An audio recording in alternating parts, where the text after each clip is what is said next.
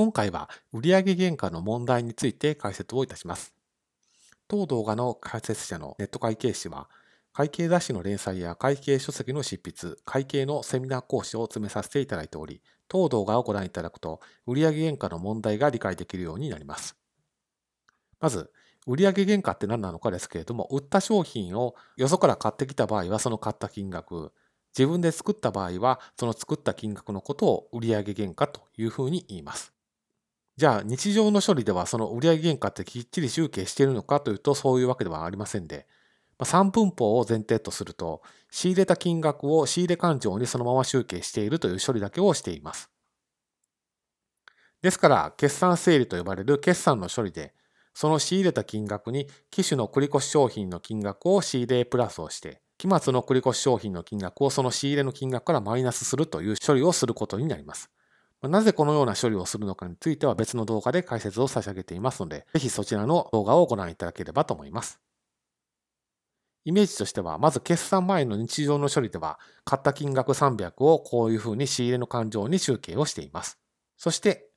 決算整理をしたときに、この金額に機種の金額を足して、期末の金額を引くと、差額で売上原価の金額が計算できると、まあ、こういった発想に立って売上原価の集計をしています。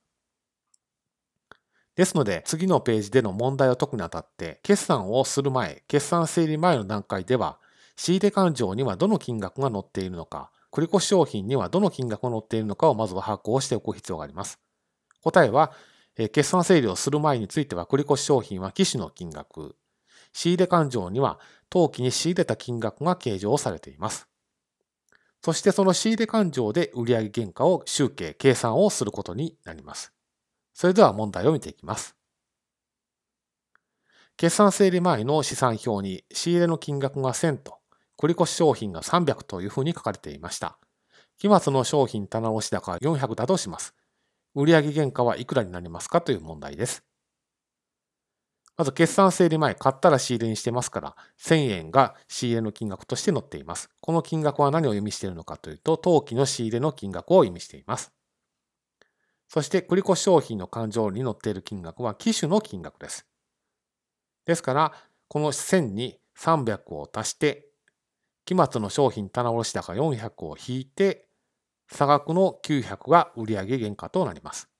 仕分けはこちらの通りです。